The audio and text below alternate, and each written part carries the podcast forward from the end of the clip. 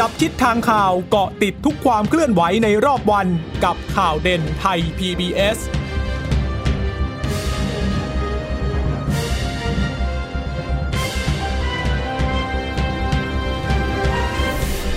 สวัสดีค่ะ สวัสดีค่ะ ต้อนรับคุณผู้ฟังสู่ข่าวเด่นไทย PBS นะคะ พบกันเป็นประจำทุกวันจันทร์ถึงศุกร์บ่ายๆแบบนี้ค่ะ อัปเดตข้อมูลข่าวสารที่เกิดขึ้นในรอบวัน กับดิฉันจีรัชตาเอี่ยมรัศมีและคุณพึ่งนภาคล่องพยาบาลค่ะ มาอัปเดตข้อมูลกันเช่นเคยค่ะ ค่ะ ก็วันศุกร์สุดสัปดาห์แล้วนะคะ คุณผู้ฟังสามารถรับฟังเราได้นะคะ ผ่านทางเว็บไซต์ thai pbs radio com หรือว่าจะฟังผ่านทางแอปพลิเคชันนะคะ thai pbs podcast นะคะ เราก็มีหลากหลายช่องทาง ไม่ว่าจะเปิดมาทาง thai pbs ช่อง 3 ก็ดูได้นะคะ เรามีช่อง 4 แล้ว ALTV นะคะสำหรับคุณหนู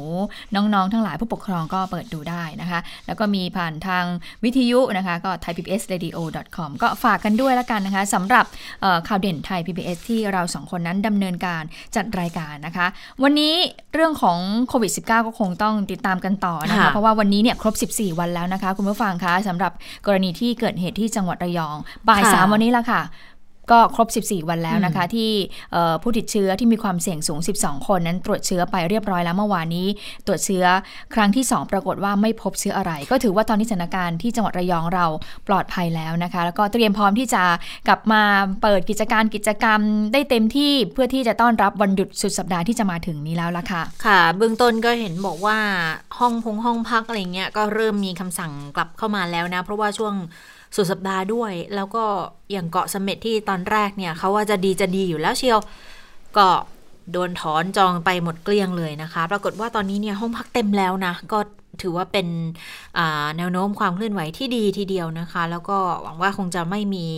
การตรวจสอบแล้วพบผู้ติดเชื้อใด ๆ ขึ้นมาที่ทำให้เกิดความไม่เชื่อมั่นขึ้นมาอีกนะคะอ่าวันนี้ถ้าไปดูที่ สบคก็ชี้แจงเรื่องนี้เสร็จเรียบร้อยแล้วนะคะ แล้วก็มีการกล่าวถึงจำนวนผู้ติดเชื้อรายใหม่ด้วย ก็ยังคงเป็นคนที่กลับมาจากต่างประเทศอยู่ แต่ว่าในส่วนของระยองอย่างที่บอกว่าอ่าตรวจรอบ 2 ในกลุ่ม 12 คนที่เป็นกลุ่มเสี่ยงสูงนะ ที่บอกว่าอ่าให้บริการอยู่ในโรงโรงแรมอืมแห่งแม่ที่บ้านอ่าแห่งที่ทหารอียิปต์เขาไปพักอยู่เนี่ย ก็โอเคเคลียร์หมดละ ไม่มีปัญหานะคะ ตรวจ 2 รอบแล้วเรียบร้อย แล้วก็คัดกรองกันอีก 7,000 กว่าคน ก็ผลตรวจออกมาไม่พบเชื้อทั้งนั้นเลยนะคะ ก็ถือว่าเป็นเรื่องที่ดีนะ เมื่อวานเนี่ยพูดกับคุณชนชยนันท์ไปว่า เนี่ยที่ตรวจมา 6,000 7,000 เนี่ย มันก็เป็นการสะท้อนได้ถึงภาพใหญ่ของประเทศเหมือนกันนะ คุณพึ่งนภา ว่าที่เราบอกไม่พบเชื้อกันมากี่สิบวันแล้วเนี่ย มันก็คือไม่พบจริงๆนะ ไม่ใช่เป็นการโฆษณาชวนเชื่อหรือว่าใด ๆ ก็ตามนะ เพราะว่า ก็นี่เจ็ดวันเอ่อเจ็ดพันกว่าคนที่ระยองเนี่ยก็ถือว่าเป็นกลุ่มตัวอย่างที่ค่อนข้างใหญ่พอสมควรเลยทีเดียว แต่อันนี้หลายคนอาจจะมองว่าต้องมาลองมาตรวจที่กรุงเทพดูสิว่าจะเป็นยังไงใช่ไหมว่าเป็นพื้นที่เสี่ยงที่สุดนี่ แต่ก็คือมันก็เป็นแนวโน้มที่ดีอยู่นะคะ เป็นตัวเลขที่ดูแล้วดีทีเดียวแหละว่า เราก็สามารถที่จะควบคุมการระบาดได้ แล้วมันก็ไม่ใช่แค่ประเทศเราที่ชื่นชมกันเองนะ คือทั่วโลกหลาย ๆ ประเทศเขาก็ก็มาจับตาดูของเราเหมือนกัน คือองค์กร อย่างองค์การอนามัยโลก หรือว่าสำนักข่าวต่างๆอืเนี่ยมก็มาถ่ายทำสารคดีในบ้านเราอ่เขาเนาะก็ยกย่องแล้วก็มาถ่ายทำดูว่า คือจัดการยังไงเหรอทำไมถึงสามารถที่จะควบคุมการระบาดได้อย่างมีประสิทธิภาพค่อนข้างสูงเลยทีเดียวนะคะอ๋อตะกี้ติดอยู่ใช่ไหมว่า มีอ่าผู้ติดเชื้อรายใหม่กี่คนนะคะ ค่ะสิบคนค่ะ มาจากต่างประเทศทั้งนั้น แล้วก็อยู่ในสเต e ควอนตีนเท่านั้นนะคะ ก็มาจากสุดานหนึ่งปากีสถานหนึ่งเยอรมันหนึ่งเนเธอร์แลนด์หนึ่งแต่ที่เยอะหน่อยก็คือที่กลับมาจากสหรัฐอเมริกา 6 นะคะ ดังนั้นผู้ป่วยสะสมเนี่ยสามพันสองร้อย79 คนค่ะ อยู่ในสถานที่ที่รัฐจัดให้เนี่ย 342 คน ผู้เสียชีวิตยังคงเดิมที่ 58 อยู่ในโรงพยาบาลก็เพิ่มมากขึ้นนะคะ 114 คน 6 คนที่กลับมาจากสหรัฐอเมริกาที่ว่าก็เป็นทหารนั่นเอง ที่กลับมาเมื่อวันที่ 22 นะคะ ไปฟังเสียงของคุณหมอทวีสินกันค่ะ ทั้งหมดก็เป็นทหารนะครับที่กลับมาจากการฝึกที่ฐานทัพที่ฮาวาย เดินทางมาวันที่ 22 เห็นทางสื่อมวลชนให้ความสำคัญแล้วก็ไปทำข่าวนะครับ แล้วก็ไปอยู่ที่ทางเซตควอรันทีนที่ชนบุรีนะครับ ในตรงนี้นะครับก็พบว่ามีอาการที่เข้าเกณฑ์ PUI ตั้งแต่ช่วงแรกจนอยู่แล้วออกข่าวกันไปแล้วนะครับ มีไข้ไอน้ำมูกถ่ายเหลว มีผื่นตามตัวนะครับ แล้วก็มาตรวจพบเชื้อในวันที่ 22 นะครับ อีกทีหนึ่ง คือเดินทางมาแล้วก็ตรวจเลยนะครับ ก็พบ แล้วก็ตอนนี้ก็เข้ารับการรักษาอยู่ในโรงพยาบาลกันนะครับ ค่ะ ก็เป็นกลุ่มที่คัดกรอง คือเมื่อวานนี้เนี่ยก็มีการถแถลงไปแล้วนะคะว่าคุณหมอ พันประภา ก็ถแถลงไปแล้วบอกว่ามี PUI เนี่ยสิบนายค่ะ ที่ลงมาแล้วเหมือนจะมีอาการก็เลยให้เข้าโรงพยาบาลไปก่อนนะ ก็สวอปกันมาแล้วก็วันนี้ยืนยันเชื้ออยู่ 6 คน แล้วก็ทางทหารเห็นบอกว่าเดี๋ยวจะต้องให้ไป swab ทั้งหมดอีกรอบหนึ่งเลยนะคะ ทั้ง 151 นายที่กลับมาด้วยนะคะ ทีนี้เดี๋ยวไปค่อยค่อยไปขยายความแต่ว่า ในเรื่องข่าวดีอย่างที่เราพูดกันเมื่อสักครู่นี้ว่าอย่างองค์การอนามัยโลกเนี่ยเขาก็มาถ่ายทำสารคดีความสำเร็จในการจัดการควบคุมป้องกันโควิด -19 ในประเทศไทย แล้วก็อีกประเทศเนี่ยก็จะเป็นนิวซีแลนด์อันดับหนึ่งอันดับไม่ใช่สิอันดับหนึ่งก่อนหน้านี้ที่จัดอันดับคือออสเตรเลียอันดับสองเป็นประเทศไทยนะคะ แล้วก็ตอนนี้ ออสเตรเลียสลับลงไปแล้ว เพราะว่าไปไปพบการระบาดขึ้นในประเทศนะคะ แต่ว่าทีนี้ของไทยเนี่ย จริงๆ เขาก็บอกว่าไม่ต้องไปสนใจเรื่องอันดับมากนะ เพราะว่ามันสลับขึ้นสลับลงได้อยู่แล้วมันขึ้นอยู่กับสถานการณ์ณขณะนั้น แต่มันก็ถือว่าเป็นเรื่องที่ดีค่ะ ว่าเราได้รับการยอมรับในระดับขององค์กรระดับโลก องค์กรด้านสาธารณสุขด้วยว่าสามารถบริหารจัดการได้ดีนะคะ แล้วบลูมเบิร์กค่ะสำนักข่าวระดับโลกเหมือนกัน เขาก็จัดอันดับว่าไทยเนี่ยจัดการโควิด -19 ได้ดีที่สุดเป็นอันดับ 4 ของโลกนะคะ ในกลุ่มประเทศเศรษฐกิจกำลังพัฒนา 75 ประเทศเลย 1-3เนี่ยอันแรกเป็นของไต้หวัน อันไต้หวันนี่ต้องยอมรับจริงๆว่าเขาจัดการได้ดีเยี่ยมมากเลยนะคะ 2 คือบอตสวานาและ 3 เกาหลีใต้ค่ะแต่ดิฉันงงนิดนึงเกาหลีใต้นี่กำลังพัฒนาเหรอ นึกนึกว่าเขาพัฒนาแล้วนะจีนเป็นอันดับ5นะคะอันดับ4ก็คือไทยนั่นเอง ตัวชี้วัดก็คืออัตราผู้เสียชีวิต เปรียบเทียบการดำเนินกิจกรรมของประชาชน เมื่อเปรียบเทียบกับช่วงก่อนโควิด แล้วก็การดำเนินนโยบายของภาครัฐในการลดความเสียหายที่เกิดขึ้นค่ะ ดิฉันตั้งข้อสังเกตนี้คุณผู้ฟัง เพราะว่าจริงๆ ถ้าเกิดดูอัตราส่วน การเสียชีวิตเนี่ย ถ้าไปดูประเทศเพื่อนบ้านเราอย่างสิงคโปร์นะ คือคือจำนวนผู้ที่ติดเชื้อเขาเยอะมากเลยนะ หลักหมื่น แต่ว่าจำนวนผู้เสียชีวิตเขาน้อยกว่าไทยนะคะเขาอยู่ที่ประมาณ 20 กว่าคนเท่านั้นเอง ก็จริงๆ ถ้าเทียบสัดส่วนคนติดเชื้อกับอัตราการเสียชีวิตเนี่ยสิงคโปร์เขาอาจจะดีกว่าเรา แต่ถ้ามาดูในแง่ของการควบคุมการระบาดแล้วเนี่ยเราดีกว่าแน่ๆนะคะ ดังนั้นเขาก็เลยอาจจะมองในเรื่องของภาพรวมในมุมใหญ่ด้วยนะ ดังนั้นก็เลยออกมาเป็นการจัดลำดับในลักษณะนี้นะคะ ส่วนการเดินทางกลับประเทศก็ยังทยอยทยอยเข้ามาเรื่อยๆ ค่ะ วันนี้มาอีก 582 เดี๋ยวพรุ่งนี้กลุ่มใหญ่ขึ้นเป็น 617 คน แล้วก็ผ่านทางบกมาอีก70 คนด้วยกันค่ะ ค่ะสำหรับคำถามคำตอบในวันนี้นะคะ ก็มีคำถามเข้ามาจากสื่อมวลชนก็บอกว่า ตอนนี้ก็ไม่พบผู้ติดเชื้อในประเทศมาระยะหนึ่งแล้วนะคะ ตอนนี้ก็น่าจะเข้าสู่วันที่ 60 แล้วแหละนะคะตอนที่ฉันจำได้นะคะ แล้วทีนี้เมื่อไหร่เนี่ยจะมีการอนุญาตเนี่ยให้ไปโรงเรียนได้ตามปกติแล้วนะคะ เพราะว่าอย่าลืมเนี่ยตั้งแต่วันที่ 1 กรกฎาคมมา มีการให้โรงเรียนเนี่ยบางแห่งเนี่ยที่เป็นโรงเรียนขนาดใหญ่ก็คือสลับกันไปเรียนน้องๆ ก็ยังคงสลับไปเรียนอยู่ ยังไม่ได้แบบว่าเปิดเรียนอย่างเต็มรูปแบบเท่าไหร่เลยนะคะทีนี้ก็เลยมีคำถามว่าอ้าวแล้วอย่างนี้เนี่ยตอนนี้มันก็ดีขึ้นมากแล้วนะแล้วไม่พบผู้ติดเชื้อในประเทศเลยเนี่ยเมื่อไหร่จะกลับไปปกติได้สักที เพราะว่ามันก็ส่งผลต่อการเรียนรู้ของน้องๆเหมือนกันนะคะ คุณหมอทวีสินก็เลยตอบว่า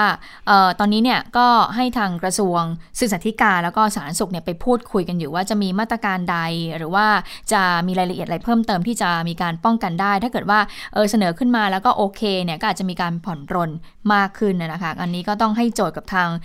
ทางกระทรวง สาธารณสุขแล้วก็ทางกระทรวงศึกษาธิการไปนะคะ ทีนี้ส่วนคำถามบอกว่าแล้วข้อเสนอเรื่องของ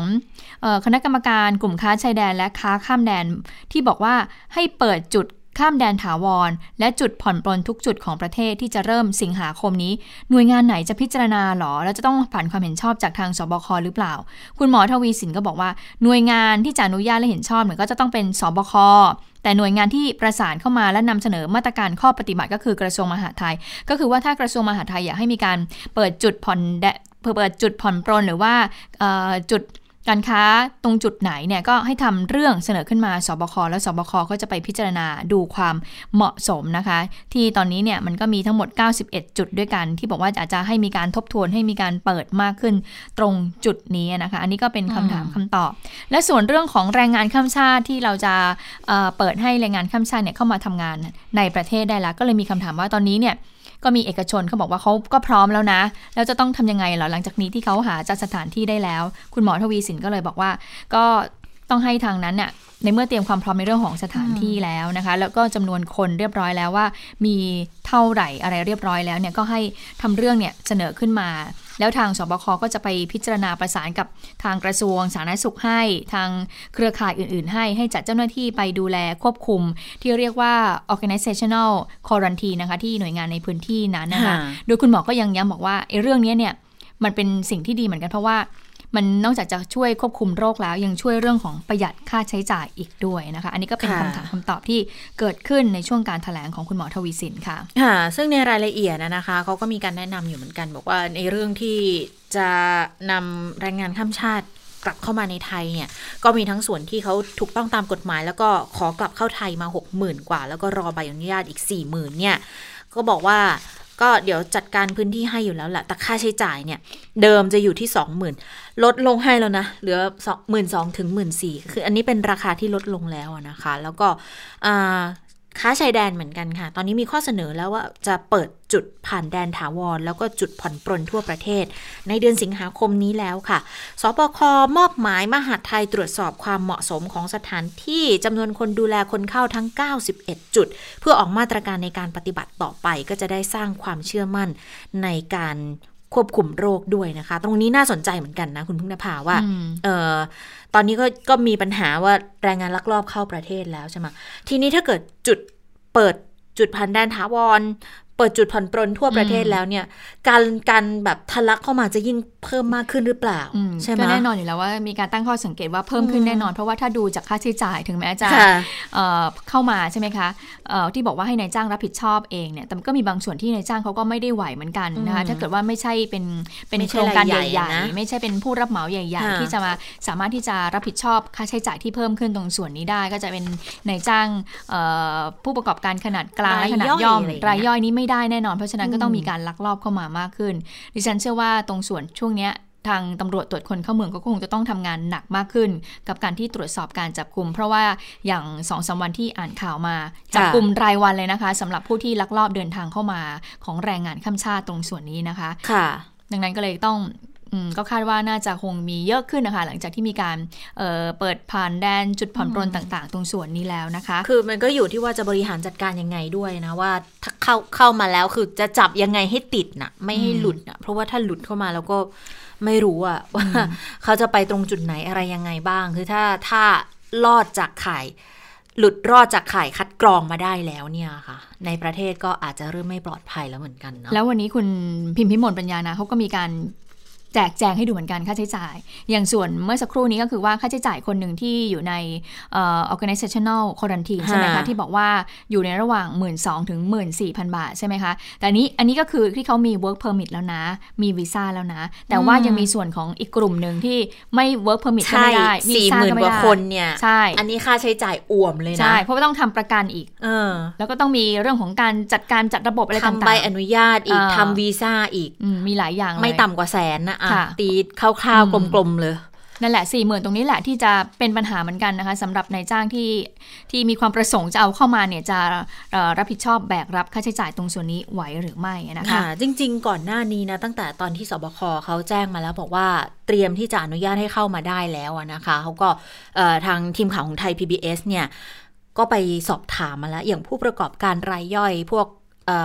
ร้านค้าค่ะ ร้านขายอาหารที่เดี๋ยวนี้เด็กเสิร์ฟส่วนใหญ่ก็จะเป็นแรงงานข้ามชาติเนาะแล้วก็คนที่เขาทำสวนผลไม้ เขาก็บอกเหมือนกันบอกว่าอย่างร้านค้าเนี่ย คือช่วงที่ปิดอะ่ะเขาก็ปิดเหมือนกัน แล้วเขาเพิ่งจะมาเริ่มเปิดได้รายได้ ก็เพิ่งจะเริ่มกลับเข้ามาแล้วคิดดูว่าก่อนหน้านี้เขาก็ไม่มีรายได้เหมือนกันนะ แล้วคนเขาก็ไม่มีเหมือนกัน เขาก็บอกว่าจริง ๆ ก็อยากได้กลับมาช่วยแหละ แต่ถ้าต้องจ่ายเงินแบบเป็นหมื่นอย่างเงี้ยเขาก็ไม่ไหวนะ เพราะเขาก็เพิ่งจะเปิดได้เอง แล้วก็ไม่รู้ด้วยว่า พอเข้ามาแล้วเนี่ย มันจะมีระบาดสองอีกหรือเปล่า ถ้าเกิดระบาดสองอีกแล้วเขาต้องปิดอีกล่ะเขาจะทำยังไง ส่วนทางผลไม้ค่ะ ส่วนผลไม้เขาก็บอกว่าก็จ่ายเนี่ยคือด้วยความที่ผลไม้เขาไม่ได้ปิดใช่ไหมเขาอาจจะได้รับผลกระทบนิดหน่อยตอนที่มีปัญหาเรื่องการส่งออก ช่วงหนึ่งอะนะ แต่ตอนหลังก็ก็เคลียร์ไปได้ใช่ไหมก็ยังสามารถที่จะส่งออกได้อยู่เขาก็บอกว่า มันจะจ่ายอะก็ก็พอได้แหละ เพียงแต่ว่าจะมีปัญหาแบบที่เคยเกิดขึ้นก่อนหน้านี้ไหมล่ะว่า เข้ามาเสร็จแรงงานหนีไปอย่างเงี้ยอืมก็จ่ายให้เสร็จหมดแล้วอะทุกอย่างอะแล้ว หนีไปอย่างเงี้ยก็เท่ากับว่าเราก็ลงทุนเป็นหนี้ศูนย์ตีเป็นหนี้ศูนย์ไปเลยนะอะไรอย่างเงี้ยก็ก็เป็นการสะท้อนปัญหาโดยภาพรวมด้วยของแรงงานต่างๆนะคะ ก็ทางฝั่งที่เป็นผู้ประกอบการรายย่อยเขาก็บอกว่าเนี่ยอย่างเงี้ยรัฐช่วยเขาสักหน่อยได้ไหม คือไม่ได้หมายความว่าออกให้ทั้งหมดนะ เหมือนกับว่าคนละครึ่งเออรือหารกันหน่อยได้ไหมสนับสนุนมีอะไรดหสนับสนุนหน่อยเได้ไหม จะได้แบบช่วยเหลือกันไปอะนะคะ ซึ่งอันเนี้ยมันก็เป็นสิ่งที่น่าพิจารณาและน่าเห็นใจเหมือนกันนะ แต่ว่าถ้าเป็นในแง่ของ สัดส่วนแรงงานก่อสร้างเงี้ยคุณพึ่งนภาอืมอย่างโครงการขนาดใหญ่ของภาครัฐอะไรเงี้ยซึ่งต้องใช้แรงงานอยู่ตลอด EEC นะเลยพื้นเอที่อ EEC พื้นที่นั้นน่ะเขาบอกว่าส่วนใหญ่ไม่ได้ออกไปสักเท่าไหร่หรอก ส่วนใหญ่ก็ยังยังอยู่ในประเทศไทยแล้วก็ยังรันงานต่อได้อยู่แหละ แต่ว่าก็จะมีบางส่วนที่ช่วงสงกรานต์น่ะเขากลับออกไปแล้วเขากลับเข้ามาไม่ได้ ตรงส่วนนี้แหละใครจะเป็นคนออกค่าใช้จ่ายอะไรยังไงเราก็ยังไม่ชัวร์เหมือนกันนะ แต่ว่าอันนี้สบคเขาเคาะมาแล้วนี่ว่า นายจ้างต้องเป็นคนออกนะ แต่ว่าในทางปฏิบัติ เราไม่อาจรู้ได้เลยนะคะ ว่าจะมีวิธีบริหารจัดการกันยังไงบ้างค่ะ ถึงแม้คุณหมอจะบอกว่าจะช่วยประหยัดค่าใช้จ่าย แต่ว่ามันจะมีปัญหาตามมาภายหลังหรือไม่อืมเดี๋ยวคงต้องติดตามกันต่อสำหรับประเด็นเรื่องของแรงงานข้ามชาติตรงส่วนนี้นะคะค่ะอ่าทีนี้ในช่วงของหลังการถแถลงของคุณหมอทวีสินนะวันนี้เนี่ยเอ่อคุณหมอก็โปรยตั้งแต่ช่วงต้นรายการเลยบอกว่าหลังจบการถแถลงข่าวเนี่ยก็จะมีการสัมมนานะเอ่อเป็นการสัมมนาที่มีตัวแทนทั้งด้านสาธารณสุขเศรษฐกิจตัวแทนการเงินเอ่อ การธนาคารแล้วก็ทางหน่วยงานด้านความมั่นคงเนี่ยก็จะมาสัมมนาในหัวข้อหยุดโควิด แต่ไม่หยุดเศรษฐกิจไทยค่ะ ซึ่งก็จัดไปเรียบร้อยแล้วนะคะ ซึ่งคุณหมอทวีสินก็ขอความร่วมมือกับช่องต่างๆ ด้วยบอกว่าถ้าเป็นไปได้ก็อยากให้นำเสนอในในในทุกช่องเลยนะคะ นอกจากที่ช่อง 11 NBT นั้นจะมีการถ่ายทอดไปแล้ว ทีนี้ดิฉันก็เลยเอาบางช่วงบางตอนอของการสัมมนาเนี้ยมาให้คุณผู้ฟังนั้นได้ฟังกันส่วนหนึ่งนะก็เป็นคำถามที่คุณสุภาพคลี่ขจาย ผู้ดำเนินรายการก็ถามคุณหมออในแพทย์ประสิทธิ์วัฒนาภาคณะบดีคณะแพทยศาสตร์ ศิริราชพยาบาลนะคะ บอกว่าตอนนี้จะเห็นว่าจำนวนผู้ติดผู้ติดเชื้อทั่วโลกเนี่ยเยอะมาก อย่างวันนี้ค่ะ คุณผู้ฟังคะ 15 ล้าน6แสนกว่าคนแล้วนะคะ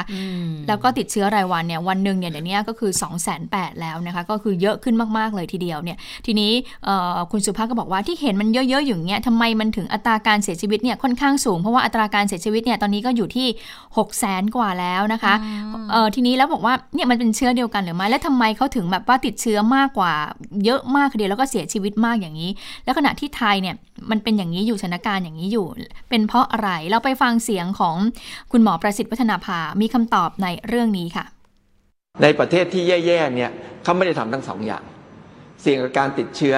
คือคนที่เสี่ยงกับการติดเชื้อ เช่น ผู้ที่เสี่ยงกับติดเชื้อ เช่น ผู้ที่ได้รับเชื้อฮะเข้ามาเหมือนอย่างที่เกิดขึ้นที่กรุงปักกิ่งตอนใต้ตลาดครับเพราะทำตลาดของที่มากับแพ็กเกจนั่นคือสิ่งที่เขาจะติดเชื้อ แต่ขณะกันเสี่ยงกับการแพร่เชื้อ คือถ้าทุกคนยังใส่หน้ากากทำอะไรแบบเนี้ยโอกาสแพร่เชื้อมันจะน้อยลง ในประเทศไทยผมอยากผมชวนขุด ผมพูดในหลายเวทีแล้ว เราอย่ามองเหรียญด้านเดียว ตอนนี้เรามองเหรียญด้านเดียวตลอดเวลาว่า เราไม่มีการติดเชื้อภายในประเทศเพราะฉะนั้นประเทศเราไม่มีเชื้อโควิด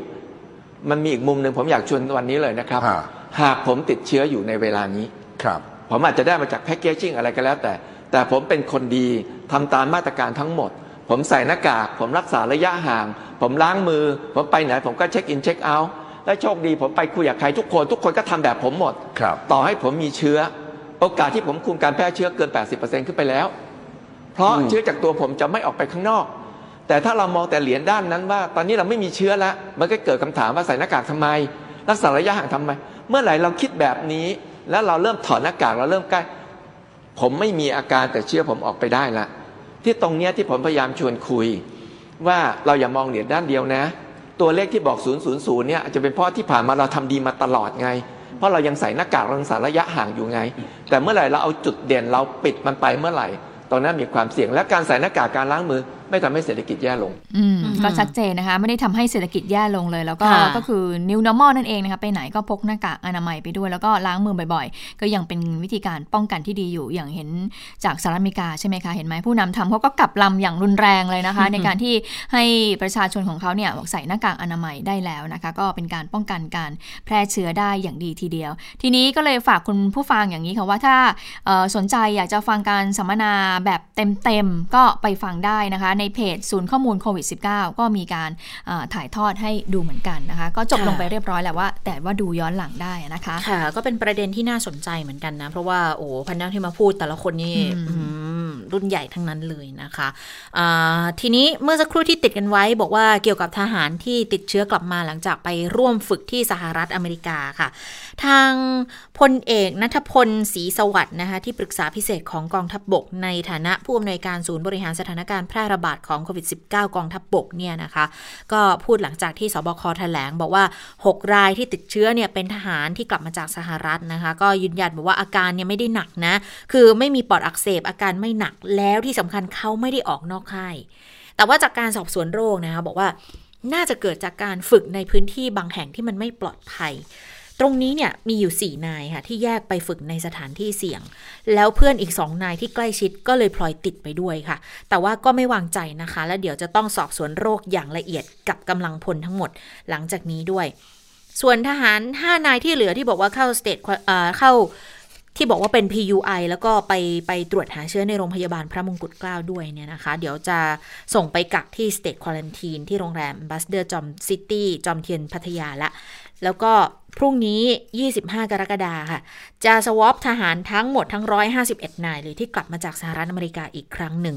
แล้วพอครบกัก 14 วัน แล้วก็จะต้อง swab อีกครั้งในวันที่ 3 สิงหาคม ก็เท่ากับว่าทหารชุดนี้เนี่ย เจอ swab น้อยๆสามครั้งเลยนะคะ ก็เพื่อให้เกิดความมั่นอกนั่นมั่นใจนั่นเองนะคะ เรื่องนี้ค่ะทางผู้บัญชาการหันบกนะคะพลเอกอภิรัตคงสมพงศ์ก็บอกว่า ทราบเรื่องแล้วแล้วก็ห่วงใหญ่นะคะ พร้อมทั้งให้สอบสวนที่มาที่ไปของเชื้อว่า ติดจากตรงไหน แล้วก็ขอให้รักษากำลังพลที่ติดเชื้อให้หายขาดด้วยค่ะ ค่ะ จบเรื่องของการชุมนุมไม่ขอขอไปค่ะ จบเรื่องของโควิดสิบเก้าแต่เราจะไปเริ่มที่เรื่องของการชุมนุมทางการเมืองกันขึ้นนะคะ ก็จะเห็นได้ว่าเกิดขึ้นในหลาย ๆ จุดในหลาย ๆ พื้นที่ของประเทศ แล้วก็เชื่อว่าในสุดสัปดาห์นี้ในช่วงเสาร์อาทิตย์ก็คงจะได้เห็นภาพนั้นอีกครั้ง หลังจากที่เมื่อสัปดาห์ที่แล้วก็จะเห็นว่าเเริ่มมีการชุมนุมกันแล้วล่ะค่ะ ที่อนุสาวรีย์ประชาธิปไตยนะคะ วันนี้ก็ถือว่าเป็นวันแรกนะคะที่ได้เห็นพบทบเนี่ยได้ออกมาพูดถึงเรื่องของการชุมนุมของนักเรียนนักศึกษาหลังจากที่สื่อก็พยายามที่จะสอบถามเรื่องนี้กับทางพบทบมาแล้วหลายครั้งก่อนหน้านี้ก็บอกว่าจะมีการถแถลงข่าวใช่ไหมคะ แต่ว่าสุดท้ายก็เปลี่ยนไปถแถลงเรื่องอื่นแทนวันนี้ค่ะทางพบทบก็ได้ออกมาพูดนะคะ ก็บอกว่าวันนี้เป็นวันดีก็ไม่อยากจะพูดอะไรนะ วันนี้วันดีก็เนื่องมาจากว่าท่านเนี่ยให้สัมภาษณ์ภายหลังจากที่ท่านเนี่ยเป็นประธานจัดกิจกรรมเฉลิมพระเกียรติ เนื่องในโอกาสวันเฉลิมพระชนมพรรษาพระบาทสมเด็จพระเจ้าอยู่หัว วันที่ 28 กรกฎาคมค่ะ ท่านก็บอกว่า ไม่อยากจะไปพูดอะไรที่จะไปกระทบกระทั่งกับสิ่งที่เกิดขึ้น แต่อยากให้ประชาชนคนไทยเนี่ยลองตั้งจิตดูนะ จิตเป็นกลางด้วยดูว่าคำพูดคำเขียนทางที่เราเห็นในการชุมนุม โดยบอกว่าท่านทราบดีแล้วก็ตระหนักในสิทธิเสรีภาพในระบอบประชาธิปไตย แต่ว่าสิ่งที่เกิดขึ้นเนี่ยสิ่งที่คนเห็นทั้งในโซเชียลเนี่ยมีการใช้วาจาที่พรุษวาดใช้คำพูดที่ไม่เหมาะสม ไม่บังควร เห็นแล้วหลายคนไม่สบายใจเลยนะคะ โดยพบทบก็บอกว่ากองทัพบกเนี่ยเป็นหน่วยงานด้านความมั่นคง ขณะนี้เนี่ยเราก็มีรัฐบาลที่มาจากการเลือกตั้ง หน่วยงานด้านความมั่นคงก็ต้องทำงาน แต่ว่าการกระทำใดที่จะไปกระทบ ต่อต่อการแสดงออกสิทธิเสรีภาพเนี่ยก็คิดว่าคนที่ทำแบบนั้นเนี่ยก็ต้องควรคำนึงถึงขอบเขต ในการใช้สิทธิเสรีภาพของแต่ละท่านด้วย ไม่ว่าจะเป็นสสหรือการชุมนุมต่างๆ ก็จะต้องให้เกียรติซึ่งกันและกัน ต้องไม่จับจ้วง หรือใช้วาจาที่ไม่สุภาพต่อบุคคลที่เป็นผู้หลักผู้ใหญ่นะคะ อันนี้ท่านก็บอกว่าที่ท่านพูดเนี่ย ไม่อยากให้ให้มองว่าท่านเป็นผบทบนะ ท่านก็พูดในฐานะที่เป็นประชาชนคนไทยคนหนึ่งเท่านั้น นอกจากนี้ท่านยังพูดหยิบยกถึงกรณีที่ BBC ก่อนหน้านี้ก็มีการพูดถึงเรื่องของทฤษฎี สมคบคิดด้วยท่านก็บอกว่าการชุมนุมที่ที่เห็นเนี่ยดูแล้วเนี่ยบวกกับสถานการณ์ปัจจุบันมันดูแล้วเนี่ยคล้ายๆ กับทฤษฎีสมคบคิดเลยนะคะ ไปฟังเสียงของพบทบในเรื่องนี้กันค่ะ ขออนุญาตอ้างอิง ไม่รู้ BBC มาหรือเปล่านะครับก็ BBC .com นะครับไทย น่าจะเขียนเรื่องนี้ไว้ผมศึกษาเมื่อสักเดือนสิงหาคมปี 2558 หรือ 60 เนี่ยผมไม่แน่ใจนะครับ เดี๋ยวต้องไปดูทีก็ไปอ่านเจอ ซึ่งมันก็เป็นเรื่องที่เราศึกษาอยู่ก็คือทฤษฎีสมคบคิดนะครับหรือ conspiracy theory นะครับ ซึ่งเรื่องนี้เป็นเรื่องที่น่าศึกษา นะครับ ก็ฝากให้ลองไปดูแล้วกันนะครับ เพราะว่ามันจะเกี่ยวข้องกับหลาย ๆ ภาคส่วนนะครับ แล้วปัจจุบันผมมองแล้วว่าการดำเนินการอย่างเป็นระบบการเป็นกระบวนการนั้นมันมีความละไม้คล้ายคลึงนะครับกับ conspiracy theory หรือทฤษฎีสมคบคิดนะครับใน BBC อธิบายไว้ได้ค่อนข้างที่ละเอียดแล้วก็มีหลายคนพยายามอธิบายคำหมายความหมายความของของ definition ของคำว่า conspiracy theory แต่ใน BBC ผมอ่านผมอ่านเยอะมากนะครับของ BBC เนี่ยที่ที่ไม่ได้โฆษณาให้นะแต่ว่าพูดให้ฟังว่าเป็นหน้าอิงว่าอ่านไปจากตรงนั้นนะครับพูดถึงแม้กระทั่งนิสิตนักศึกษา ผู้มีความรู้นะครับพูดถึงทฤษฎีหลายอย่าง แล้วก็เปรียบเทียบเหตุการณ์ต่างที่มันเกิดขึ้นนะครับ ซึ่งจริงๆแล้วในส่วนของกองทัพเอง เราก็เฝ้าดูเฝ้ามองนะครับติดตามแต่ไม่คุกคามนะครับแม้กระทั่งตัวรัฐบาลเองนะครับนายกท่านตรีท่านก็ไม่เคยมีคำสั่ง ในฐานะตีกับว่าการกระทรวงกลาโหมท่านก็ไม่เคยมีคำสั่งอะไรเลยนะครับเพียงแต่ว่าจัดเจ้าหน้าที่ดูแลความปลอดภัยของกลุ่มผู้ชุมนุมเขาให้ดีนะ ให้ประสานกับตำรวจนะครับแม้กระทั่งจะมาหน้ากองจัดการกองทัพบกอย่างที่สื่อมวลชนเห็น ค่ะ ท่านก็บอกว่า เฝ้ามอง เฝ้าดู แต่ไม่คุกคามนะก็คือ แล้วก็ย้ำด้วยว่านายกรัฐมนตรีไม่เคยสั่งการใดๆ ในเรื่องของการจัดการชุมนุมของกลุ่มนักเรียนนักศึกษาเลยนะคะ ทีนี้พอผู้สื่อข่าวฟังถึงเรื่องของทฤษฎีสมคบคิดเนี่ยก็เลยถามต่อว่า แล้วทฤษฎีนี้เนี่ยมีนักการเมืองเข้ามาอยู่เบื้องหลังหรือไม่ครับท่านพลเอกอภิรัตน์ก็บอกว่าตนเป็นพบทบนะจะพูดอะไรมากกว่านี้ก็คงไม่ได้ ผู้สื่อข่าวก็เลยถามต่อไปว่า อยากให้ประชาชนแสดงความเห็นในเรื่องของการปกป้องสถาบันอย่างไรผบ.ทบ.ก็บอกว่าโดยทั่วไปแล้วนะ คนดีเนี่ยจะไม่กล้าแสดงออกแล้วก็กลัว ซึ่งหลาย ๆ คนก็เป็นเช่นนั้น แม้กระทั่งการใช้สื่อโซเชียลก็ถูกถล่มกลับมา ซึ่งเรื่องนี้เนี่ยหน่วยงานด้านการข่าวก็มีการติดตามผู้ใช้ทวิตเตอร์หรือผู้ที่เปิด account เองอยู่นะคะ ที่มีการใช้โซเชียลต่าง ๆ เหล่านี้นะคะ ทีนี้ เมื่อมีการถามกันมาเรื่อยๆ แล้วทีนี้ก็เลยมีถามว่าท่านกลัวไหมการชุมนุมที่มันเกิดขึ้นในหลายพื้นที่เนี่ยแล้วก็เป็นการชุมนุมของนักเรียนนักศึกษาเนี่ยจะไปซ้ำรอยเหตุการณ์ 6 ตุลาเมื่อปี 2519 หรือไม่นะคะ ท่านก็บอกว่าก็คงจะไม่ซ้ำรอยหรอกเรื่องนี้นะคะ และส่วนกรณีที่นายพริตชีวรัตน์หรือว่าเพนกวินนักเคลื่อนไหวทางการเมืองฉีกรูปท่านล่ะ ท่านก็เลยตอบแบบติดตลกบอกว่าไม่เป็นไร เดี๋ยวให้แบทแมนรีเทิร์นไปจัดการยังไงคะคุณจัตาคะ โอ้แบทแมนรีเทิร์นเก่ามาก คือท่านมองว่าเพนกวินเนี่ยเป็นในภาค Batman Returns นะคะที่ฉันไม่แน่ใจเควินคอสเนอร์หรือไงอะเล่นอะอ๋อเป็นมันจะมีมนุษย์เพนกวินที่เป็นตัวร้ายในภาคนั้นเป็นมนุษย์เพนกวินกับแมวป่า คือก็เลยบอกว่าก็พูดติดตลกอะว่าเดี๋ยวให้แบทแมนไปจัดการ เพราะว่าเพนกวินเนี่ยเขาแพ้แบทแมน ค่ะก็คือสรุปว่าคือมาจากภาพยนตร์ Batman Returns นะคะตอนศึกมนุษย์เพนกวินกับนางแมวป่า ก็เลยท่านก็บอกว่าก็ไม่เป็นไร เดี๋ยวให้แบทแมนไปจัดการนะคะ ส่วนวันนี้ที่นักธุรกิจชาวอินเดียเนี่ยจะขอเข้าพบ เนื่องจากว่าเป็นห่วงเรื่องของการชุมนุมทางการเมืองของน้องๆ นักเรียนนักศึกษานะคะก็คือคุณสาธิตเซกาประธานหอการค้าไทยอินเดียนะคะ ซึ่งพลเอกอภิรัชต์ก็บอกว่าก็ให้เป็นหน้าที่ของสำนักงานเลขานุการกองทัพบก เพราะว่าเนื่องจากว่าติดภารกิจค่ะ เดี๋ยวแก้ไขข้อมูล Batman Returns นิดหนึ่งไมเคิลคีตันเล่นนะคะ เดี๋ยวจะบอกว่าดิฉันคือก็จำไม่ได้เพราะมันเก่ามากจริงนะ ปีหนึ่งเก้าเก้าสองคุณผู้ฟังหนึ่งเก้าเก้าสองปีอะไรสามห้าหรือเปล่า โอ้โห นานเลยค่ะ นานมากค่ะ นั่นแหละ นานละกันนะคะ อ่า ทีนี้ เรื่องของการชุมนุมแล้วเราก็ต้องไปดูเรื่องของการเมือง เพราะมันก็คงจะต้องเป็นเกี่ยวเนื่องกันเนาะเกี่ยวเนื่องเชื่อมต่อกันนะคะ เพราะว่าตอนนี้เนี่ยการเมืองเขาก็ยัง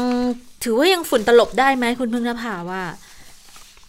เพราะว่าเรื่องของการปรับคอรมอเนี่ยก็ก็ก็คือตราบใดที่เรายังไม่เห็นโผที่ชัดเจนที่เป็นอย่าเรียกว่าโผสิตราบใดที่เรายังไม่เห็น โปรดกล้าวลงมานะคะว่าให้เป็นรัฐมนตรีใหม่เนี่ยก็ยังคงมีข่าวลือเกิดขึ้นได้เรื่อยๆนะคะ แต่ว่าทีนี้เนี่ยเขาก็มีรายงานมาเหมือนกัน บอกว่าเรื่องของการปรับคอรมอเนี่ยตอนนี้ตำแหน่งที่บอกว่าแย่งแย่งชิงชิงกันอยู่เนี่ยนะอย่างรัฐมนตรีพลังงานเนี่ยก็นายกตัดสินใจแล้วเลือกคุณสุพัฒนพงษ์พันมีเชาค่ะ อดีตผู้บริหารเครือปตทนี่แหละ มาเป็นรัฐมนตรีคนใหม่ ถึงแม้ว่าทางสามมิตรเนี่ยเขาพยายามจะผลักดันคุณสุริยะมารับตำแหน่งนี้ก็ตาม หลังจากที่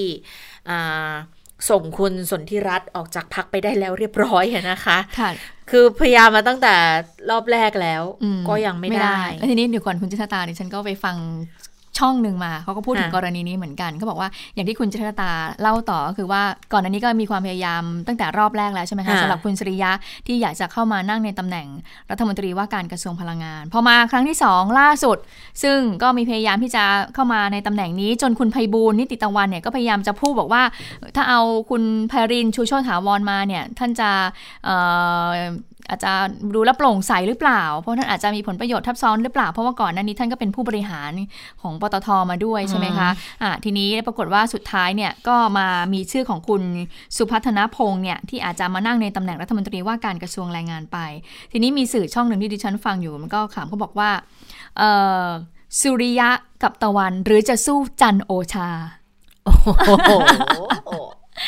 เป็นไงเออพระอาทิตย์ใช่ไหมสองดวง คุณสุริยะสู้ไม่ได้เออคุณสุริยะคือจริงรุ่งเรืองกิจก็คือสุริยะ ส่วนคุณตะวันนี่คือคุณไพบูลนิติตะวันที่ออกมากระทุ้งรัฐบาลออกมากระทุ้งนายกว่าเอาคนนายเถอะอะไรเนี่ยหรือจะสู้จันโอชาได้ เพราะว่าจันโอชาหยิบคุณสุพัฒนพงศ์มาแล้วนะคะดวงอาทิตย์สองดวงยังสู้พระจันทร์ไม่ได้เลยนะพระจันทร์นี่ต้องใช้แสงสะท้อนจากดวงอาทิตย์ในการส่องแสงเนี่ยนะโอ้น่าสนใจทีเดียวนะโอ้เขาช่างคิดทีเดียวนะคะช่างคิดจริงๆโอ้ช่างเปรียบช่างเทียบนะคะ ก็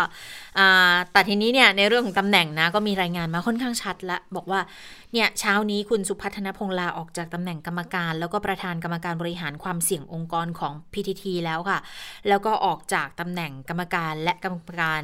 กำกับดูแลกิจการของ PTT Global Chemical แล้วด้วยก็บอกว่าเหตุผลเนี่ยก็คือมีภารกิจอื่นค่ะ ทีนี้เขาก็เลยมีประวัติมาด้วยเหมือนกันนะ บอกว่าคุณสุพัฒนพงษ์เนี่ยจบวิศวะเคมีจากจุฬาค่ะแล้วก็บริหารธุรกิจจากจุฬานะคะ มีหลักสูตรอบรมเยอะแยะเลย ปัจจุบันก็อย่างที่บอกว่าเป็นผู้บริหารของบริษัทในเครือปตท เอ่ย PTT แล้วก็เป็นทีมที่ปรึกษานายกรัฐมนตรีด้านเศรษฐกิจด้วยนะคะ เคยเป็นรองประธานสภาอุตสาหกรรมแห่งประเทศไทยด้วย ทีนี้อย่างคุณคนคุณไพรินล่ะเป็นใครคุณไพรินที่เคยได้รับการทาบทามมาดำรงตำแหน่งนี้ก่อนหน้านี้เนี่ยเขาบอกว่า ปฏิเสธที่จะรับตำแหน่งค่ะ เพราะว่าครอบครัวไม่เห็นด้วย ส่วนคุณปรีดีดาวฉายยังจะได้รับแต่งตั้งให้เป็นรัฐมนตรีคลังตามโผเดิมนะคะ แต่ว่าความเป็นไปได้เนี่ยมีเหมือนกันว่าจะควบตำแหน่งรองนายกตำแหน่งเดิมเลยที่เป็นของดรสมคิดมาก่อนด้วย แล้วก็จะทำหน้าที่เป็นหัวหน้าทีมเศรษฐกิจของรัฐบาลด้วย แต่ว่าก่อนหน้านี้เนี่ยพลเอกประยุทธ์ก็พูดเองอยู่แล้วว่า จะจะทำหน้าที่เป็นหัวหน้าทีมเศรษฐกิจด้วยตัวเองนะคะ ส่วนคุณสุริยะเนี่ยรายงานข่าวก็บอกว่า ก็ยังคงรัฐมนตรีอุตสาหกรรมตามเดิมค่ะ แต่คุณสุชาติชมกลิ่นรองหัวหน้าพักจะได้มาเป็นรัฐมนตรีแรงงานหลังจากที่ไปขอสลับโคต้ากับทางรวมพลังประชาชาติไทยไปแล้วนะคะคุณอเนกเหล่าธรรมทัศน์ค่ะอาจารย์อเนกก็เลยจะไปรับตำแหน่งรัฐมนตรีการอุดมศึกษาแทน แล้วก็คุณอนุชานาคาสายค่ะ จะได้ได้เก้าอี้ละได้เก้าอี้ละ คราวนี้บอกว่าจะเป็นตำแหน่งรัฐมนตรีประจำสำนักนายกรัฐมนตรีแทนคุณเทวันนะคะ ส่วนคุณนฤมลพินโยสินวัตรโฆษกประจำสำนักนายกรัฐมนตรีค่ะ รอบนี้อาจจะไม่ได้รับการแต่งตั้งเป็นรัฐมนตรี ถึงแม้ว่าเมื่อวานนี้มมีชื่อขึ้นมา บอกว่าจะเป็นรัฐมนตรีช่วย แต่คาดว่ารอบนี้เนี่ยนายกจะปรับครมเฉพาะตำแหน่งที่ว่างลงเท่านั้นนะคะ ก็ อันนี้เป็นโผต้องย้ำว่าอันนี้เป็นโผ เราจะมั่นใจได้ก็ต่อเมื่อมีพระบรมราชองค์การโปรดเกล้าโปรดกระหม่อมลงมานะคะก็ต้องติดตามกันจะเป็นไปตามนี้หรือเปล่านะคะ คุณนรมนศาสตราจารย์นรมนก็มีบางคนมีบางสื่อก็รายงานว่า อาจจะไปนั่งเป็นรัฐมนตรีช่วยแรงงานหรือเปล่านะคะหลังจากที่ไม่ได้ในตำแหน่งทางด้านกระทรวงเศรษฐกิจไปแล้ว อันนี้ก็ต้องติดตามกัน ทีนี้เรื่องของการปรับคอรมอกับการชุมนุมทางการเมืองจริง ๆ มันก็ใกล้ ๆกันที่จะต้องจับตามองก็ถือว่าเป็นอุณหภูมิทางการเมืองเหมือนกันนะคะที่จะต้องดูเหมือนกัน ทีนี้ปรากฏว่าก็เลยเมีความเห็นจากนักวิชาการท่านหนึ่งเหมือนกันคืออาจารย์เจกโทนวานิชนะคะก็ผู้สื่อข่าวของเราก็ไปสอบถามนะคะถึงเรื่องของสถานการณ์การบ้านการเมืองในช่วงนี้โดยเฉพาะเรื่องของการปรับคอรมอนะคะว่าถ้าเกิดว่าหน้าตาคอรมอออกมาประยุทธ์2ทับ2ออกมาเป็นอย่างไรแล้วเนี่ยมันจะส่งผลต่อการชุมนุมของนักเรียนนักศึกษาด้วยหรือเปล่า ไปฟังเสียงของอาจารย์เจตโทนามวนิกในประเด็นนี้กันค่ะ คือผมคิดว่าไม่ได้ส่งผลโดยตรงนะครับต่อม็อบแต่จะส่งผลทางอ้อม คือต้องคิดอย่างนี้ครับว่าม็อบแต่ละครั้งเนี่ยสิ่งที่เรียกร้องก็มักจะมีเรื่องของปากท้องพี่น้องประชาชนอยู่ด้วย แต่ว่าเอาล่ะเรื่องในทางการเมืองอาจจะเป็นเรื่องหลัก นะเรื่องแรงขับเคลื่อนในทางประชาธิปไตยหรือว่าอะไรก็แล้วแต่เนี่ยนะอันนั้นอาจจะเป็นเรื่องหลัก แต่ว่าถ้ามันมีเรื่องเศรษฐกิจมาพ่วงด้วยนะมันจะยิ่งทำให้จุดติดเร็วขึ้น มันจะยิ่งทำให้ภาวะความรู้สึกของพี่น้องประชาชนที่อยากจะร่วมด้วยเนี่ยมันมีมากขึ้น คืออาจจะมีคนกลุ่มหนึ่งในตอนนี้เนี่ยที่เรียกร้องประชาธิปไตย หรือว่ามีความคิดทางการเมืองนะแต่ยังไม่มีกลุ่มคนที่มีเรื่องของปากท้องเข้ามาร่วม แต่ถ้ารัฐบาลไม่สามารถจัดการเรื่องปากท้องพี่น้องประชาชนได้เมื่อกลุ่มที่มีปัญหาเรื่องปากท้องเข้ามารวมมันจะเยอะ นะแล้วมันจะเป็นการผลักดันร่วมกัน เพราะฉะนั้นอันนั้นเนี่ยคือมันจะกลายเป็นผลทางอ้อมที่ท้ายที่สุดเนี่ยกลายเป็นมวลแรงที่เสริมเป็นอย่างมากเพราะฉะนั้นผมคิดว่ารัฐบาลในตอนนี้เนี่ยนะเมื่อจัดทัพคณะรัฐมนตรีใหม่แล้วเนี่ยก็ต้องบริหารจัดการเรื่องเศรษฐกิจเรื่องสังคมนะและเรื่องการเมืองเนี่ยให้มันอยู่ในระนาบที่สามารถคุมได้นะท่านถึงจะสามารถมาคุยกับม็อบหรือว่าจัดการในเรื่องของม็อบโดยตรงได้ ก็ถือว่าเป็นโจทย์ที่ท้าทายคอรมอประยุทธ์2ทับ2เหมือนกันนะคะที่มีเรื่องเศรษฐกิจปัญหาปากท้องเนี่ยเป็นเรื่องที่ชูที่จะต้องเข้ามาแก้ไขปัญหา แล้วก็รวมถึงปัญหาทางการเมืองที่เกิดขึ้นในขณะนี้นะคะที่มีการชุมนุมเกิดขึ้นด้วยนะคะถึงแม้ว่าทางหน่วยงานด้านความมั่นคง รัฐบาลก็จะผ่อนคลายแล้วก็ตามในเรื่องของการประกาศใช้พรกรที่ไม่รวมในเรื่องของการห้ามชุมนุมเอาไว้ด้วยก็ตาม ก็คือว่าให้กลุ่มผู้ชุมนุมเนี่ยสามารถดำเนินการจัดการชุมนุมได้แหละ แต่ก็ต้องอยู่ภายใต้พรบการชุมนุมในที่สาธารณะนะคะคะทีนี้ปรากฏว่าวันนี้ก็มีหลากหลายกลุ่มนักศึกษาหลายสถาบันที่มีการจัดกิจกรรมเหมือนกัน โดยส่วนหนึ่งเขาบอกว่าวันนี้ก็ไปตรงที่บริเวณสะพานชมัยมรุเชษประตูหนึ่งทำเนียบรัฐบาลเขาบอกว่ากลุ่มนาวิชีวินร่วมกับภาคีนักศึกษาสารยา ก็มีการประกาศทำกิจกรรมกันนะคะ ภายใต้ชื่อมีชื่อกิจกรรมด้วยนะคะคุณเชดา Burn in Hell 84,000 เซลล์ความหมายอย่างไร อันนี้ไม่ได้บอกเอาไว้นะคะ ทีนี้แต่ว่าเจ้าหน้าที่ฝ่ายที่นายกเขาเคยพูดไงยังไงนะคะเซลล์สมองแปดหมื่นสี่พันเซลล์อะไรอย่างเงี้ย ซึ่งจริงมันเยอะกว่านั้นมากนะคะ เขาก็เลยกลายเป็นคำที่กลุ่มที่ไม่เห็นด้วยกับนายกรัฐมนตรีหรือว่ารัฐบาลเนี่ยเขาหยิบยกมาพูดว่าก็ผู้นำมีเซลล์สมองอยู่แปดหมื่นสี่พันเซลล์แค่นี้ไง เป็นแบบแนวประชดประชันกระทบกระเทียบเปรียบเปยอย่างเงี้ยค่ะ ทีนี้ในเรื่องของการจัดการชุมนุมทางตำรวจจะว่ายังไงบ้างวันนี้ผู้บัญชาการตำรวจนครบาลก็ได้ลงไปพื้นที่ดูแลความเรียบร้อยความสงบในพื้นที่ตรงนั้นนะคะ ส่วนการชุมนุมในช่วงเสาร์อาทิตย์ที่จะถึงนี้เป็นยังไงมีความกังวลหรือเปล่านะคะ ไปฟังเสียงของพลตำรวจตรีพักพงศ์พงเพตรา ผู้บัญชาการตำรวจนครบาลในประเด็นนี้กันค่ะ เพราะว่าเราก็ยังมีปัญหาเรื่องการระบาดของโรคอยู่นะฮะแล้วก็อะไรหลาย ๆ เรื่องครับ ก็ไม่กังวลครับ แล้วเสาร์วันเสาร์ที่เขามีการนัดรวมตัวกันเพื่อที่จะเคลื่อนไหวทางนครบาลก็จะกำลังการครับ ครับ ก็ไม่กังวลอะไรครับนะก็อย่างที่นำเรียนท่านนักศึกษาผมเชื่อนะ ว่าเป็นคนเข้าใจอยู่แล้วนะเป็นคนเข้าใจเขาเพราะว่าไอ้กรอบเนี่ยมันอยู่แค่ไหนนะฮะก็ก็คงไม่มีอะไรครับ ค่ะ อันนี้ก็เป็นเสียงจากทางผู้บัญชาการตำรวจนครบาลนะคะที่ไม่กังวลต่อการชุมนุมของอ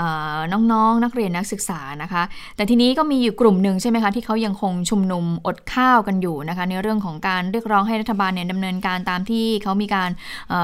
เรียกร้องกันเอาไว้นะคะ ทีนี้ก็มีผู้สื่อข่าวก็ไปถามน้องๆ กลุ่มนี้เหมือนกัน ก็บอกว่า ก็ดูแล้วเนี่ยสิ่งที่น้องๆเรียกร้องเนี่ยก็คงจะเป็นไปไม่ได้ รัฐบาลก็คงจะไม่ลาออก และหลังจากนี้เนี่ยจะมีท่าทียังไง ไปฟังเสียงของตัวแทนของน้องที่มีการชุมนุมอดข้าวกันค่ะ ก็คงต้องเปลี่ยนรูปแบบการต่อสู้นะฮะก็อย่างอย่างที่ว่าไว้ก็คือมันผมก็จะอดข้าวนี่แหละอดไปจนกว่าจะไม่ไหว มีคนมารับไม้ต่อ แล้วยังไงเราประเมินไว้ว่าถ้าเกิดเขายังไม่สามารถจะแก้ไขปัญหาตรงนี้ซึ่งเป็นปัญหาที่เป็น priority สูงสุดได้เนี่ย และเป็นปัญหาที่ต้องได้รับการแก้ไขอย่างเร่งด่วน เราต้องยกระดับการชุมนุมไปเรื่อยๆ แล้วก็อยู่ที่ว่าเราจะทำอะไรกันแล้วหลังจากนี้ก็เป็นการสะท้อนมาจากทางเครือข่ายผู้ชุมนุมนะคะ แล้วก็ ก็เชื่อได้ว่าในช่วงสุดสัปดาห์นี้ก็คงจะมีการชุมนุมกันในหลายพื้นที่หลายจุดด้วยนะคะ ตอนนี้ก็อาจจะเรียกได้ว่า เป็นการชุมนุมที่กระจายไปในหลายพื้นที่หลายระดับชั้นด้วยกันนะ เพราะว่ามัธยมก็มีมหาวิทยาลัยก็มีแต่ว่าก็มีรายงานอยู่เหมือนกัน บอกว่าบางพื้นที่บางจุดบางโรงเรียนเนี่ยมีการนำรถตำรวจเข้าไป แต่ก็อันนี้ไม่ไม่ไม่ชัดเจนนะว่า คือเข้าไปเนี่ยเข้าไปทำอะไร มีปัญหาอะไรกันหรือไม่นะคะ เพียงแต่ว่าก็มีการจับตากันอยู่ว่าจะแรงขึ้นหรือเปล่านะคะ ซึ่งเรื่องนี้เนี่ยก็มีเสียงสะท้อนมาจากทางนักวิชาการหลายคนเหมือนกันนะ เกี่ยวกับเรื่องของการชุมนุมที่เกิดขึ้นนะคะ แล้วก็อยากจะบอกว่าบางทีก็ต้องฟังกระแสสังคมหลาย ๆ อย่างนะบางทีมันก็นอกเหนือจากเรื่องของการชุมนุมเนี่ยมันก็อาจจะไปเชื่อมโยงกับเรื่องของการปรับคอรมอด้วยเหมือนกันใช่ไหมคะวันนี้ค่ะ อาจารย์วันวิชิตบุญโปร่ง อาจารย์ประจำคณะรัฐศาสตร์มหาวิทยาลัยลังสิตเนี่ยก็ได้พูดถึงเรื่องของการปรับคอรมอด้วยนะบอกว่ากระแสการปรับคอรมอเนี่ยส่วนตัวไม่ได้ติดใจหรอกค่ะ ที่นายกรัฐมนตรีจะต้องฟังกระแสสังคม แล้วก็ต้องจทย์ตอบโจทย์การเมือง อันนี้เป็นเรื่องที่เหมาะสม แต่ว่าอาจจะยังมีตำแหน่งที่มีคำถามคาใจอยู่เหมือนกัน อย่างเช่น บางกรณีอย่าง ตำแหน่งของโฆษกประจำสำนักนายกรัฐมนตรีเนี่ยที่เมื่อวานมีชื่อกลับมาเป็นรัฐมนตรีช่วยกระทรวงแรงงานอีก บอกว่าอันนี้น่ากังวลค่ะเพราะว่าก่อนหน้านี้ก็มีกระแสต้านอย่างรุนแรงมาแล้ว ตั้งแต่ตอนที่นายอนุชานาคาสายบอกว่าจะให้เป็นมือเศรษฐกิจคนใหม่เนี่ยก็มีเสียงต้านมาแล้วอีกครั้งหนึ่งนะคะ ก็เลยต้องต้องรับฟังด้วยความกังวลทีนี้ ทางอาจารย์วันวิชิตเนี่ยก็ได้เสนอ 2 ข้อค่ะ ที่พลเอกประยุทธ์อาจจะต้องรับฟังถ้าเกิดจะตั้ง อาจารย์นฤบลเป็นรัฐมนตรี ข้อแรกเรื่องของการสื่อสารข้อมูลไปยังประชาชนในฐานะเป็นโฆษกรัฐบาล ซึ่งก็มีการพูดกันแล้วบอกว่ามีปัญหานะสองก็คือเรื่องของการเดินข้ามพื้นที่นักวิชาการมาสู่พื้นที่การเมือง อันนี้เป็นพื้นที่สีเทาที่ใกล้ชิดกับนักการเมือง การที่เป็นหนึ่งในขบวนการที่เชิญพลเอกประวิตยวงสุวรรณมาเป็นหัวหน้าพักการเมืองเนี่ยสังคมก็มองแล้วว่า อาจจะมีส่วนที่ทำให้คุณสมคิดกับสี่กุมารเนี่ยต้องอัปเปหิตัวเองออกจากการเมือง ตรงนี้วัฒนธรรมทางการเมืองยังยึดถือเรื่องของความกตัญญูรู้คุณ ก็เหมือนกับกรณีของแรมโบ้อีสานค่ะ เคยอยู่เสื้อแดงมาก่อนจู่ๆก็ย้ายขั้วมาฝั่งตรงข้าม ดังนั้นอาจารย์นฤมลอาจจะต้องตกอยู่ในภาวะเดียวกันด้วยก็ได้นะคะ ก็มองว่าจริงๆ เป็นสสสมัยแรกเนี่ยได้เป็นโฆษกรัฐบาลก็น่าจะพอแล้วนะ พอมามีภาพแบบเดินติดตามหลังผู้ใหญ่เนี่ย ก็เลยทำให้ถูกมองได้เหมือนกันว่า อยากจะโตแบบก้าวกระโดดหรือเปล่า ทั้งๆที่จริงเนี่ยอาจารย์นฤมลควรจะเติบโตในตำแหน่งรองเลขาธิการนายกฝ่ายการเมืองมากกว่า เพราะว่าอาจารย์วันวิชิตมองว่าความล้มเหลวในการทำหน้าที่โฆษกรัฐบาล แล้วอยากจะเป็นเสนาบดีกระทรวงอย่าง รัฐมนตรีช่วยแรงงานเลยเนี่ยมันอาจจะไม่ตอบโจทย์สิ่งที่อาจารย์นรุมนทำอยู่ในปัจจุบันด้วยนะคะค่ะเอาละค่ะไปที่คดีที่เช้านี้นะคะ สื่อหลายสื่อก็มีการเล่นกันนะคะ ตั้งแต่เมื่อคืนแล้วแหละแล้วก็ต่อเนื่องมา ช่วงเช้าวันนี้เรื่องใหญ่ที่ว่านี้ก็คือ กรณีเหตุการณ์คดี ขับรถชนตำรวจของทายาทเครื่องดื่มชูกำลังนะคะ ซึ่งอตอนนั้นเนี่ยตำรวจที่ถูกชนเนี่ยก็คือเสียชีวิตนะคะแล้วคดีเนี่ยมันก็ล่วงเลยนานมา 8 ปีกว่าแล้วก็ไม่สามารถที่จะดำเนินคดีได้ แล้วปรากฏว่าสื่อต่างประเทศล่าสุดก็ไปรายงานว่าคดีนี้เนี่ยหลุดนะคะเนื่องจากว่าอายกรไม่ฟ้องทุกข้อหาเลยนะคะเมื่อพูดอย่างนี้แล้วนะคะ วันนี้ทางตำรวจเนี่ย ก็ต้องมีการถแถลงทันทีหลังจากที่มีการสื่อต่างประเทศนั้นได้หยิบยกขึ้นมาพูดอย่างนี้แล้วนะคะว่าจริงหรือเปล่าเอกสารที่ออกมาอายการไม่ฟ้อง เมื่ออายการไม่ฟ้องแล้วตำรวจเนี่ยก็ไม่ดำเนินการอะไรเลยหรอนะคะ วันนี้ก็มีการถแถลงจากทางพันตำรวจเอกกฤษณาพัฒนาเจริญ รองโฆษกสำนักงานตำรวจแห่งชาติค่ะ ที่มีการชี้แจงนะคะ กรณีที่อายการสูงสุดเนี่ยมีคำสั่งเด็ดขาดไม่ฟ้องคดีที่นายวรยุทธ์อยู่วิทยาหรือบอสทายาทเครื่องดื่มชูกำลังเนี่ยขับรถ โดยประมาทเป็นเหตุให้ผู้อื่นนั้นถึงแก่ความตาย ซึ่งก็เป็นข้อหาสุดท้ายนะที่ยังไม่หมดอายุความ ในคดีที่ไปขับรถชน ดาบตำรวจวิเชียนกลั่นประเสริฐตำรวจจราจรสอนอทองหล่อนะคะ ก็เสียชีวิตไปเมื่อ 8 ปีก่อน แล้วตอนนั้นเนี่ยแล้วก็ผู้บัญชาการตำรวจแห่งชาติ เห็นพ้องโดยไม่โต้แย้งนะคะคำสั่งไม่ฟ้องเด็ดขาดของอายการ เรื่องนี้พันตำรวจเอกกฤษณะก็ระบุว่า ทางสำนักงานตำรวจแห่งชาติเนี่ยเมื่อได้รับเอกสารคำสั่งไม่ฟ้องแล้วเมื่อปลายเดือนมิถุนายนที่ผ่านมา ก็ได้ส่งให้ฝ่ายกฎหมายเนี่ยพิจารณา และพบตรนะคะก็มีความเห็นพ้องตามที่อายการ ซึ่งการที่พบตรเนี่ยไม่แย้งคำสั่ง ไม่ฟ้องเด็ดขาดของอายการ ก็เนื่องจากว่ามันเป็นไปตามพยานหลักฐานนะคะ เราไปฟังเสียงบางช่วงบางตอนของพันตำรวจเอกฤษณะพัฒนาเจริญในประเด็นนี้กันค่ะ เมื่อเราได้รับ คำสั่งแล้วก็มีการพิจารณาในส่วนของฝ่ายกฎหมายว่า เราจะมีความเห็นอย่างไรในในเรื่องนี้นะครับ ก็ได้มีการพิจารณาในในภาพรวมแล้วจึงมีความเห็นพ้องตามพนักงานอายการนะครับจึงเอ่อเป็นที่มาของมีคำสั่งเด็ดขาดไม่ฟ้องคดีคุณวรยุทธ์ในส่วนของมาตราตรงนี้เองนะครับ เมื่อมีการสั่ง เมื่อเมื่อมีคำสั่งเด็ดขาดไม่ฟ้องแล้วนะครับ ขั้นตอนต่อไปนะครับ ในส่วนของการดำเนินการของพนักงานสอบสวนนะครับ ก็ต้องดำเนินการตามปวิอาญาที่เกี่ยวข้องนะครับก็คือในส่วนของในเรื่องของการถอนหมายจับก็ดีนะครับ ในส่วนของการดำเนินการให้เป็นไปตามขั้นตอนตามปกตินะครับ รวมถึงในเรื่องของการดำเนินการประสานไปยังองค์การตำรวจสากลในเรื่องของการ ดำเนินการในส่วนของการถอนหมายในส่วนของอินเตอร์โพลด้วยครับ ก็จึงเป็นที่มาว่าเอ่อทำไมนะครับ จึงต้องดำเนินการในส่วนของการถอนหมายในทั้งสองส่วนนี้ครับ ค่ะรองโฆษกยังระบุอีกว่าขั้นตอนต่อไปพนักงานสอบสวนสน.ทองหล่อก็จะดำเนินการถอนหมายจับนะคะ ขณะที่กองการต่างประเทศก็จะไปประสานไปยังองค์การตำรวจสากล หรือว่าอินเตอร์โพลในการถอนหมายจับสากล แล้วก็ถอนตัวถอนการส่งตัวผู้ร้ายข้ามแดน ในลักษณะคู่ขนานด้วย ก็คาดว่าต้องใช้ระยะเวลาอีกระยะหนึ่งนะคะ ซึ่งหลังจากที่ท่านแถลงเนี่ยปรากฏว่าก็มีคำถามเหมือนกันบอกว่า คิดอย่างไรคะกับการกล่าวว่า คุกเนี่ยมีไว้ขังคนจน พันตำรวจเอกกฤษณะก็บอกว่าคำดังกล่าวนั้นไม่เป็นความจริง แล้วก็ไม่อยากให้สร้างเป็นเอ่อวรรณกรรมในลักษณะนี้นะคะวัฒกรรมน่าจะเป็นวัฒกรรมน่าจะเป็นวัฒกรรมากกว่านะคะในขณะที่เอ่อพลตำรวจโทปิยะปิยะอุทายโยก็บอกว่าสำนักงานตำรวจแห่งชาติเนี่ยมีความเสียใจที่ตำรวจเนี่ยเสียชีวิต แต่การสั่งไม่ฟ้องคดีเนี่ยก็เป็นไปตามกระบวนการสอบสวน ดังนั้นการพูดว่าคุกมีไว้ขังคนจน จึงไม่น่าจะใช่แบบนั้น เพราะว่ากฎหมายก็คือกฎหมายหลักของกฎหมายนั้นต้องอยู่ค่ะอืม ซึ่งก็มีการสอบถามด้วยนะกรณีบอกว่าเอกสารเนี่ยมีชื่อของดาบตำรวจวิเชียนคนที่เสียชีวิตเนี่ยนะคะปรากฏเป็นผู้ต้องหาคนผู้ต้องหาที่สองทั้งที่ไม่เคยปรากฏข้อมูลนี้ต่อสังคม ตั้งแต่ก่อนเกิดตั้งแต่เกิดคดีเมื่อ 7 ปีที่แล้วค่ะ เรื่องนี้จริงๆเขาบอกว่า รองโฆษกนี้ชะงักไปนิดหนึ่งด้วยนะ แล้วค่อยชี้แจงบอกว่า ปกติเนี่ยตอนที่มีเหตุรถยนต์เฉียวชนกันจะตั้งข้อหาคู่ทั้งสองฝ่ายฐานประมาทร่วมอยู่แล้ว แต่เมื่อดาบตำรวจวิเชียนเสียชีวิตเนี่ยคดีทางฝั่งดาบวิเชียนก็ยุติไปโดยปริยาย การปรากฏชื่อในเอกสารครั้งนี้เป็นการดำเนินขั้นตอนตามการออกเอกสารเท่านั้นน่ะนะคะ แต่ว่าเรื่องนี้ก็โอ้โห เป็นกระแสวิพากษ์วิจารณ์แล้วก็สร้างความไม่เชื่อมั่นแก่กระบวนการยุติธรรมทั้งระบบเลยเหมือนกันนะคะเอ่อก็มีรายงานมาเหมือนกันบอกว่า ทางประธานคณะกรรมาการกมท กฎหมายการยุติธรรมและสิทธิมนุษยชนสภาผู้แทนราษฎรเนี่ยพูดถึงกรณีเหมือนกันนะคะ คุณศิระเจนจาคะก็บอกว่ากรณีที่สั่งไม่ฟ้องเนี่ยนะเอ่อล่าสุดพูดคุยกับคณะกรรมาธิการก็เห็นตรงกันว่าประชาชนสนใจสังคมต้องการข้อเท็จจริงอืมว่าทำไมถึงสั่งไม่ฟ้อง แล้วทำไมตำรวจไม่ทำความเห็นแย้งด้วย ทั้งๆที่ก่อนหน้านี้เนี่ย ปปชชี้มูลว่ามีตำรวจ 5 นายกระทำผิดต่อเจ้าหน้าที่เนื่องจากช่วยเหลือในคดีนี้ ดังนั้นกมทก็มองว่ามีอำนาจค่ะ เดี๋ยวจะเรียกอสส แล้วก็พบตร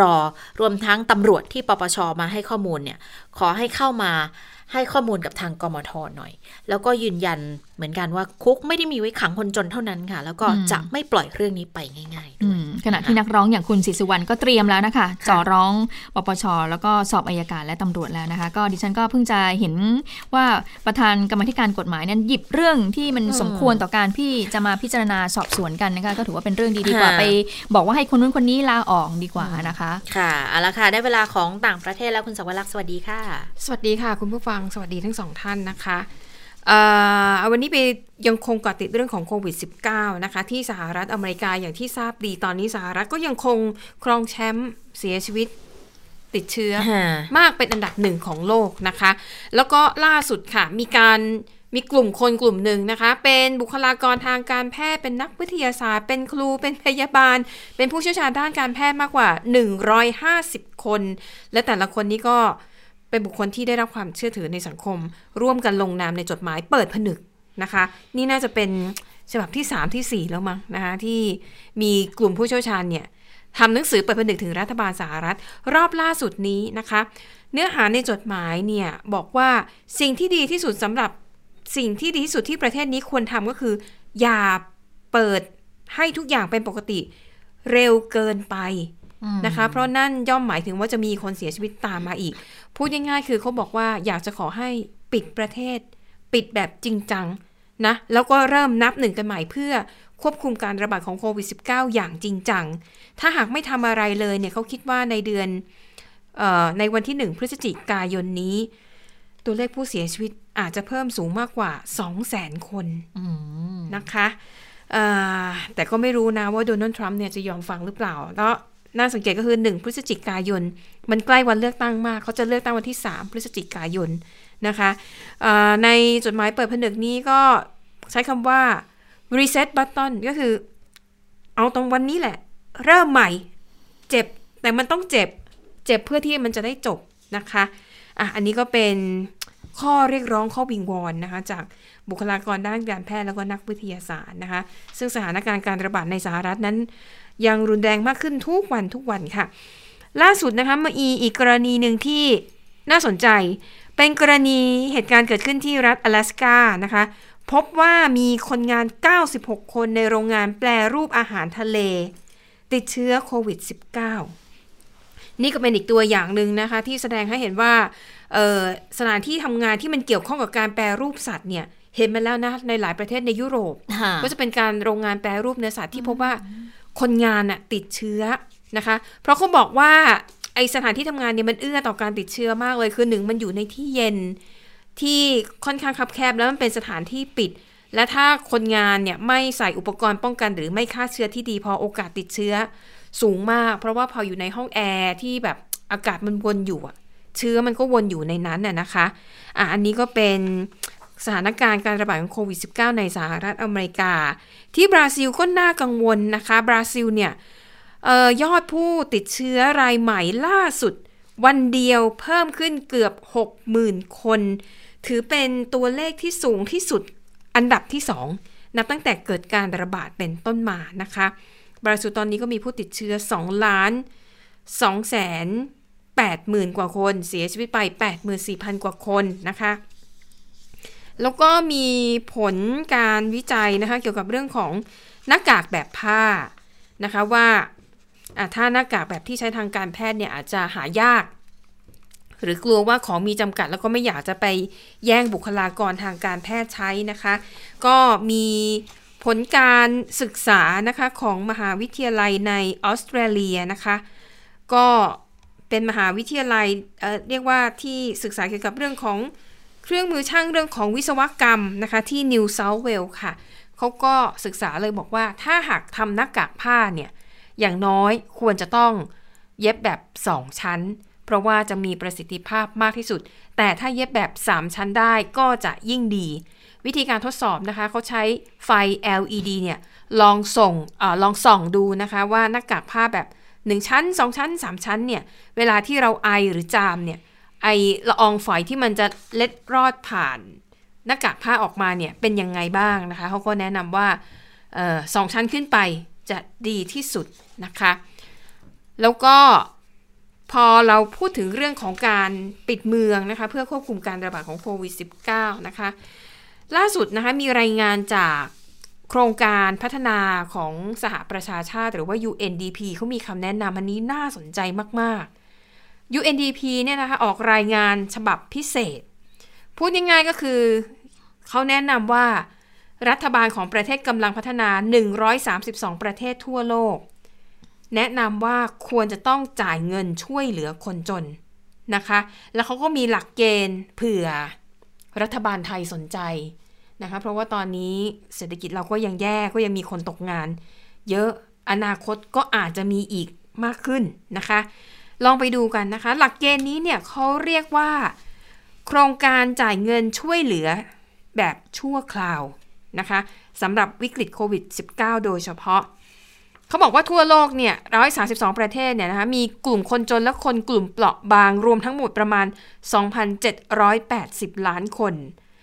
บอกว่ารัฐบาลเนี่ยควรจะจ่ายเงินให้คนเหล่านี้ไปเลย ควรจะจ่ายจ่ายเท่าไหร่ คิดง่ายๆก็คือ ให้เอารายได้เฉลี่ยต่อครัวเรือนทั้งประเทศ หาร 2 นั่นแหละคือตัวเลขที่เหมาะสม อย่างกรณีของประเทศไทยนะคะ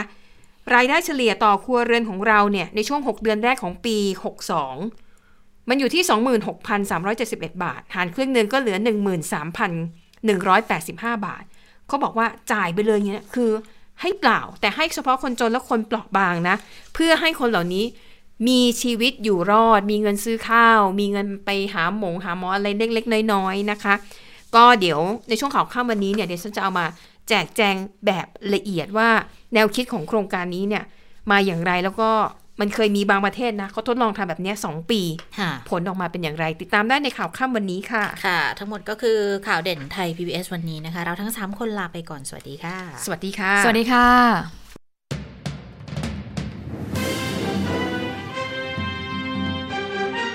ติดตามข่าวเด่นไทย PBS ได้ทุกวันจันทร์ถึงศุกร์ เวลา 15นาฬิกา ทางไทย PBS ดิจิทัล Radio